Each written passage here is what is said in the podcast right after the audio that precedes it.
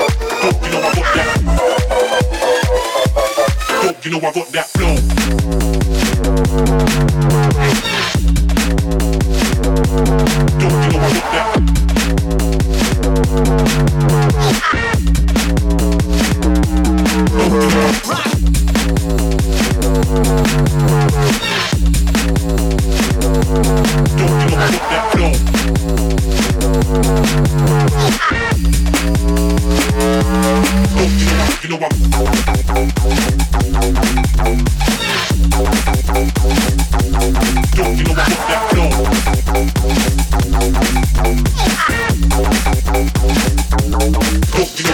flow?